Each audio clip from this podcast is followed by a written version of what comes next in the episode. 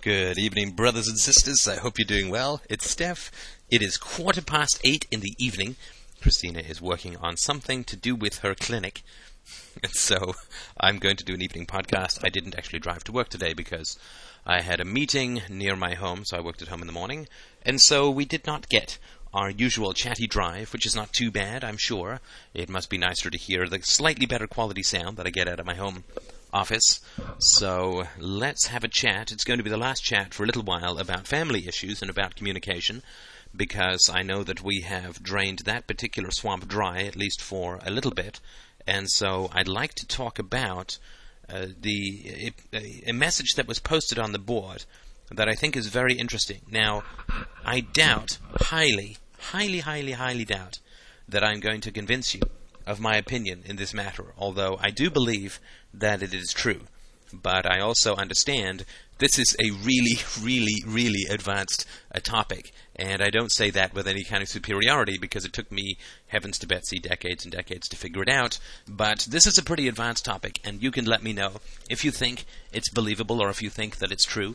I don't think that I will be able to prove it, but I think that it is compelling nonetheless. I don't think I'll be able to prove it syllogistically, because I think it requires a greater knowledge of the brain than we have. But I think it's an interesting enough topic that I'm going to put it out there. I'm going to ask people what their thoughts and experiences of it are. And then you can uh, let uh, let me know what you think. So this is something that was posted on the boards, and I think it's a very interesting problem, but not for the obvious reason. So I'll read this to you, and you can let me know. Uh, and then I'll let you know what I think about it. The post is this. Uh, the title is called Love It or Leave It, Libertarian Style. And the poster wrote the following. So my brother posed this question. Let's say that you're the only black man in a southern town filled with racists. Somehow you live there. Don't ask me how. I couldn't get a clear answer on this. But you can't get food at the local shopette because the owners won't let you in. And you can't get a job because no one will hire you. And you can't get a loan to start your own business because no one will loan money to you. And the local fire and protection services won't service you. Isn't this essentially the same thing as saying, if you don't like it, then you can just move, a la Love It or Leave It, which was a podcast and an article that I wrote recently? Of course, there is the distinction of being actively forced to leave via some sort of democratic vote or dictatorial edict, and being, quote, forced to leave because no one will associate with you. But his point is that either way, you're forced to leave. So how are they different in consequence? If you want to live in Chicago, but no one in Chicago will associate with you, then obviously you are forced not to live out there out of pure necessity. And that's the end of that, and I think this is sort of an interesting uh, question. I'll sort of give you my response, and then I'll tell you why I think it's interesting. I mean, I'll give you the response about the surface question, and then we'll talk about the deeper question. So my response is, I don't see the equation of the two.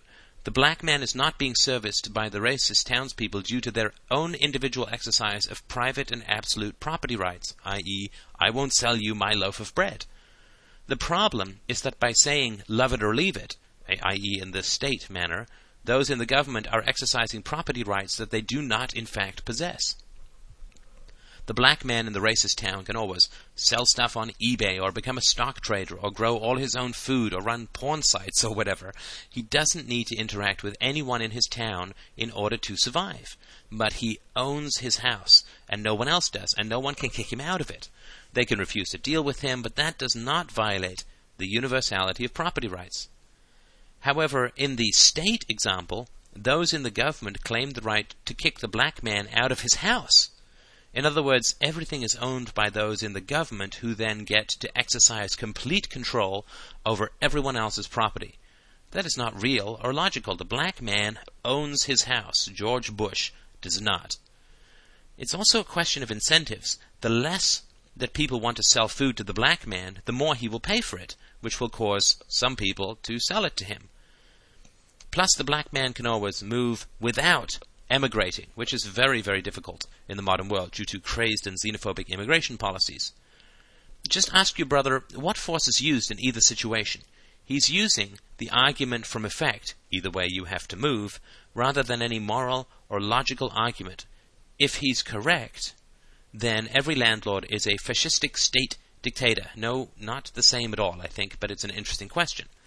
So that was my response, and uh, I think that everyone could, I mean, sort of figure that one out. Now, the real question to me is, why did this highly, highly, highly intelligent uh, man not see the obvious flaws in his brother's reasoning? Now, since it's the last, in, for a little bit, in the series that talks about how closely the state is cojoined in one's own psychology with the family, I'm going to put forward a little thesis. And you can believe me, you cannot believe me, but the way to figure out if I'm right or not, and I can't, I wish I could, maybe I can, I can't figure out how to do it now, prove this syllogistically, but I think that we're in the realm of highly compressed and deep metaphors, so I think that this is uh, very interesting. So I think that it's entirely possible to look at this story about the black man filled in the town of racists, or in, in a town full of racists, as not a theoretical statement from this gentleman's brother to himself, but rather a statement of the family. A statement of the family. So why did this person's brother, this gentleman's brother, come up with this argument about the black man in the town full of racists and how that black man is going to have to leave? I think personally that why why the story came up and why this gentleman was unable to answer it is that if we look at this black man as this gentleman who is who's having the question asked of him, the black man is the libertarian, and the town filled with racists is the family or the social situation that he's in, the social environment that he's in, the immediate social environment. I mean, the country or any of the town or anything like that, but his family and extended family. And I think that what this guy is saying, metaphorically, is, look, you cannot change who you are. See, he didn't say a gay man. I mean, every detail in these stories is very important, in my humble opinion. He didn't say, in a gay town, or in, in a, there's a gay man in a town of homophobes, because the gay man can always pretend not to be gay, right? He can change uh, who he is. But this, in this story, it's a black man. And obviously a black man can't pretend to not be a black man. I mean, that would be a makeup job that would be fairly spectacular and hard to uh, to uh, sort of keep going in the South because of all the, the, the sun and the heat.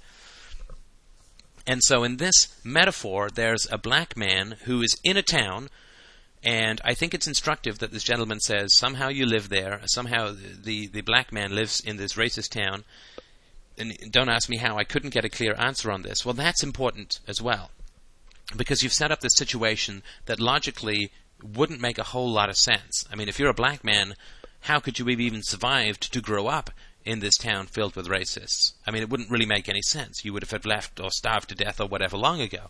And at some point, somebody must have sold food to your uh, parents or you when you were a child or, you know, whatever. I mean, there's there's not a lot of logic here, but there is a lot of emotional logic in it. And so in this way of looking at things, the southern town is the stand-in for this libertarian's social circle, his brothers, uh, his parents, his extended family, whatever. And he is the black man, like the black sheep. And this person is saying, if you break it down at an emotional level, this person is saying, you can't change, we can't accept you, you are going to have to leave.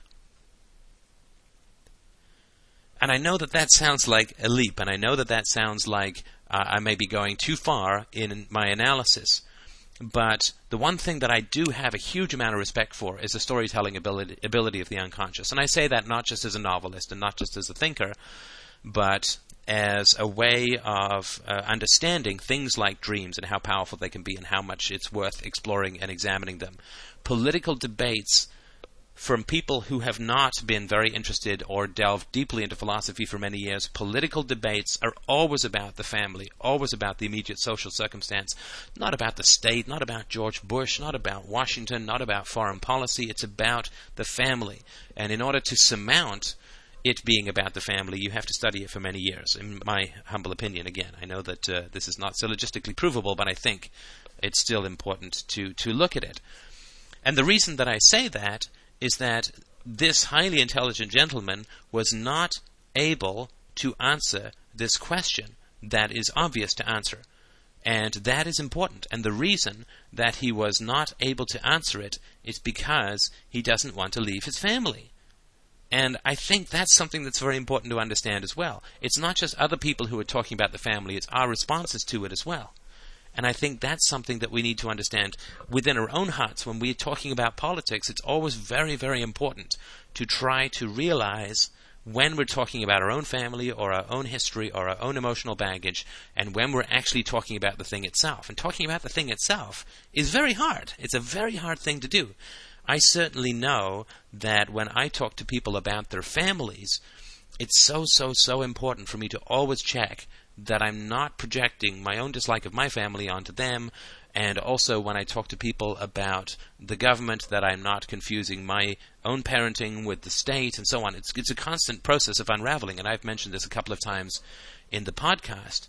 But I think that it's important for this gentleman to understand that, you know, his brother asked this question, and it is a clear metaphor for his role in the family. He's the black sheep. He's the black man.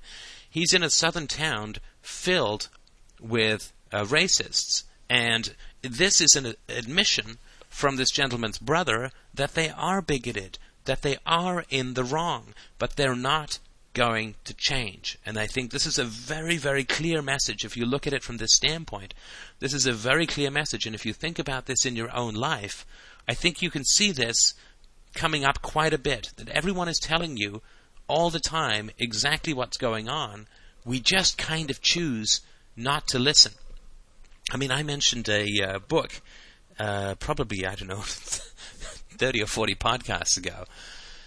When I was going through all these difficulties with my brother, when he was leaving the business that we had founded, had been running for five or six years and grown to a good size and a good profitability, when he decided to leave this business and to go into Uh, business with this guy who was not an honest guy and not a good guy and who'd sort of done some pretty bad things with our business, he took me, and he'd never done this before, he took me to a bookstore and he said, "You have to read this book." And my brother's not a big one for, for doing this, right? "You have to read this book." And so he took me to the um, theological section, which, of course, was rather baffling to me because he certainly knew my beliefs, and he was not a religious man, at least wasn't then and probably isn't now anyway. And he got me this book called The Screwtape Letters by C S Lewis, which is about an elder devil teaching a younger devil how best to tempt a virtuous man with evil, with corruption. Now, why did he do that? So I read the book, and I found it interesting, and I've used the metaphors a couple of times. So the question is, why did he do that? Well, in my particular opinion, he did that for two reasons.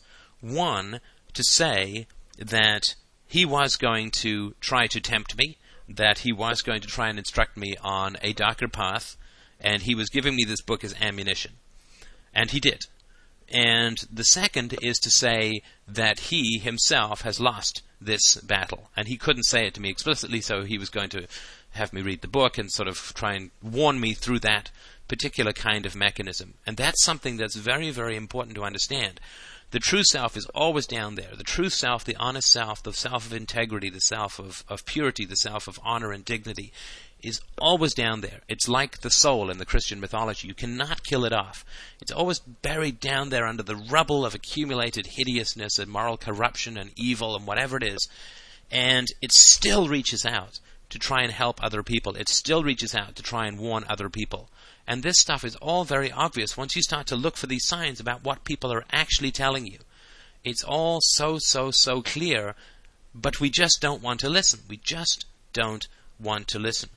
I mean, this story about the black man in the town full of racists is a very important story because the brother doesn't say, well, uh, the black man, like the brother who's giving the story to the libertarian, doesn't say, well, the black man should tr- work to convert the racist. The black man should rise above the situation. He doesn't give options to the black man about staying in that community and finding some way to work with it in a positive manner. He also doesn't explain Uh, it doesn't explain how this black man got there, which is a way of this non-libertarian brother who posed this question of saying, I don't know why you are the way you are, But it, I can only assume that it's genetic and completely incompatible, because this is the guy who doesn't really understand free will or options, right? This this brother who posed this question. Because if he did, he would be able to find lots of solutions and also realize the basic illogic of popping a black man into an environment of uh, racism, extreme racism, and not having any history or any causality or anything like that. So this particular story about suddenly popping into an impossible situation because of your very nature that you can't change, where everyone is going to hate you and you're going to end up having to leave it, is not about the state. It is about the family, and that's why this gentleman could not answer that question. Again, in my humble opinion. I mean, believe it or not, or believe it or don't, this is sort of my uh, opinion, and I've got lots of examples in my own life where this sort of stuff has come up pretty regularly and pretty consistently. Now, my brother has always been a moral relativist, and an exceeding moral relativist at that as well, a radical relativist. Now, why would that be the case? Is it because he's thought things through? No, because he was a corrupt and vicious person when he was younger and still has significant traces of those personality traits still within his character. And so for him, moral relativism is simply uh, a defense mechanism to obscure the moral nature of his own actions to himself. And then he spins this into all of these other things about the world and society and reality and the state and so on. But it really comes back to one sort of basic thing, which is that, you know, he feels terribly guilty about what he did as a child, and he can't handle the moral absolutism of that. Now, the moral absolutism is still part of his nature, but now it's co-joined with the moral relativism. So he is absolutely relativistic. He is in a, is intolerantly relativistic, because he was never tolerant of my viewpoints around absolute morality, which meant that he really wasn't very relativistic at all. And so the reason why our interaction never got anywhere as adults was simply because he would project the absolutism in himself, which is innate to every human being. Every human being is innately absolutist. I mean, just look at children. I mean, as I mentioned before, you take the candy from the baby, you'll get a sense of property rights and how important they are to us very innately, very early on. Moral absolutism is innate to our nature. Those people who are relativists, the problem with interacting with them, it gets very soupy and very complicated very quickly, and you're no longer talking about any sort of objective facts or logic or morality or politics or anything. Because what happens is they feel intensely terrified and upset and angry and hostile towards and bullied by and dominated by their own sense of absolute morality, which they have consistently violated throughout their life. Nobody who's a virtuous man becomes a relativist. That's sort of my particular... I've never seen any examples of that. And so what happens is that their innate sense of moral absolutism, which is as solid as our innate sense of gravity, their innate sense of moral absolutism, they project into you. And then in order to manage their own feelings, they attempt to undermine your certainty about moral uh, absolutism. This is why you get into these conversations with people that get very weird, very emotionally charged, very offensive in very deep kind of ways, where you feel like you just can't get any words across that make any sense, where you feel like you just can't communicate in any kind of clear way, and every avenue that you take to try and talk about something gets cut off or diverted or framed or minimized or diminished, or and you just get so confused with people, like you don't even know where you are.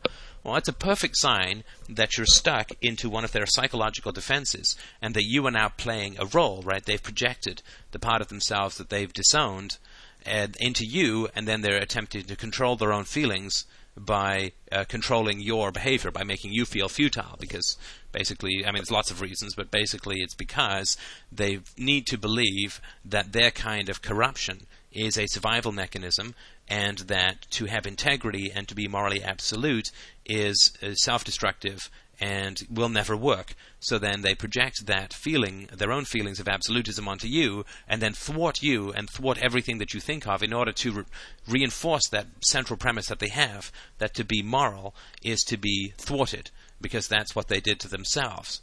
I mean, I know this is really complicated stuff, and it's very tough to talk about. I've got, a, I've got a webcam, I've got to hook it up, and I'll do a video or two on this, because it's really helpful to have a couple of chess pieces in it, and to have a whiteboard or something like that. So I hope that you will um, uh, bear with me as I try and describe some of this stuff. But it is very important to understand how little we're talking about philosophy and politics when we're talking about people.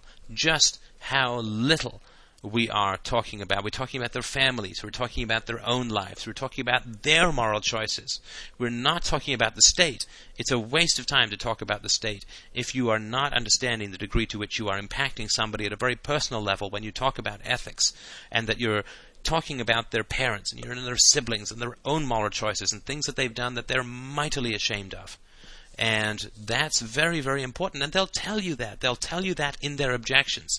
You have to kind of piece it together a little bit, take a slightly different angle, look at it in a different way, the same way that you have to with the dream, right? Like the dream that I had about the tsunami, where the tsunami was not me, the tsunami was, well, the tsunami was not about me, it was about my effect on others by talking about the truth. And it helped me to become more sensitive about talking about the truth. You just have to flip it around and look at things a little bit differently, and it can be enormously helpful.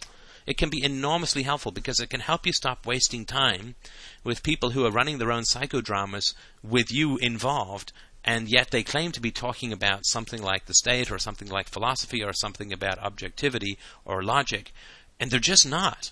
And they're just not. And the way that you figure that out is through your instincts, through your emotions. Whenever you feel thwarted, or you're not energized by a conversation, or you feel aggressed against, or you feel bullied, or you feel dismissed, or you feel Um, that there's hostility in the room, or you feel that things are getting too emotionally charged, or you feel that people, it just gets all clogged and, and messy, then you're absolutely, uh, you got to stop the conversation. You got to stop the conversation because you have to protect your own sense of efficacy. You have to protect, like guard, like gold, like the last scrap of bread in, in, in a desert, like the a cup of water in a desert. You have to guard your own sense of moral efficacy and not expose it to people who are going to diminish it or or break it down or make you feel thwarted or make you feel hopeless or make you doubt.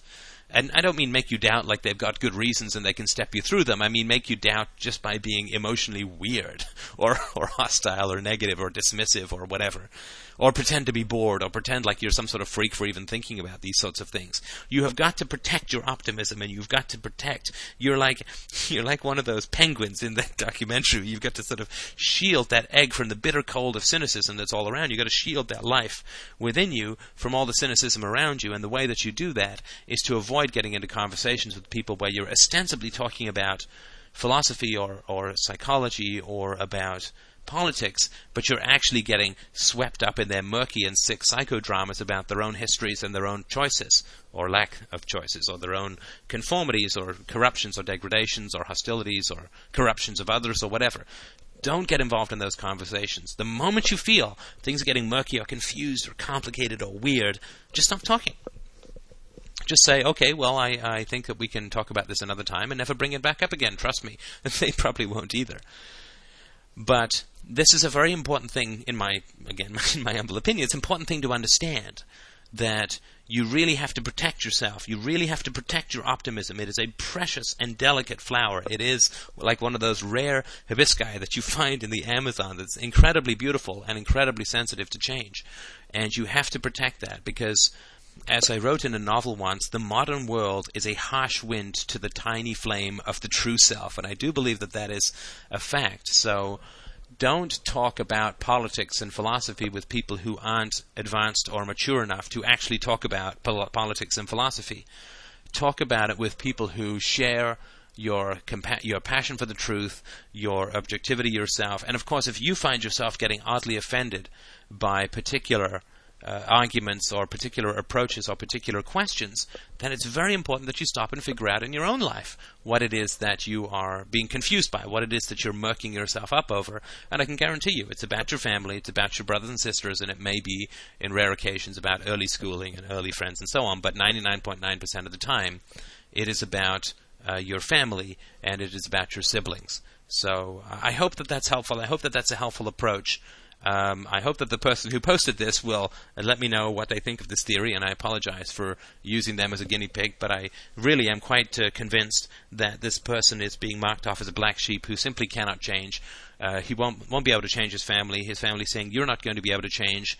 And given that the racist cannot love, sorry, given that the black man cannot love the racists, this person's brother is also saying to him, you cannot love us and you will have to leave, because there's no possibility of coexistence. And I'm sorry to hear that message. I hope that I'm wrong. I don't think that I am. But uh, I hope that this is uh, helpful for you when you are looking at uh, talking about politics with other people. Don't uh, talk politics with people who are not mature and enlightened and understand their own natures and understand their own uh, motivations, because otherwise you will be absolutely undermining your optimism and your joy and your curiosity and your happiness. And that's the whole point, is to be happy. Thank you so much for listening, as always.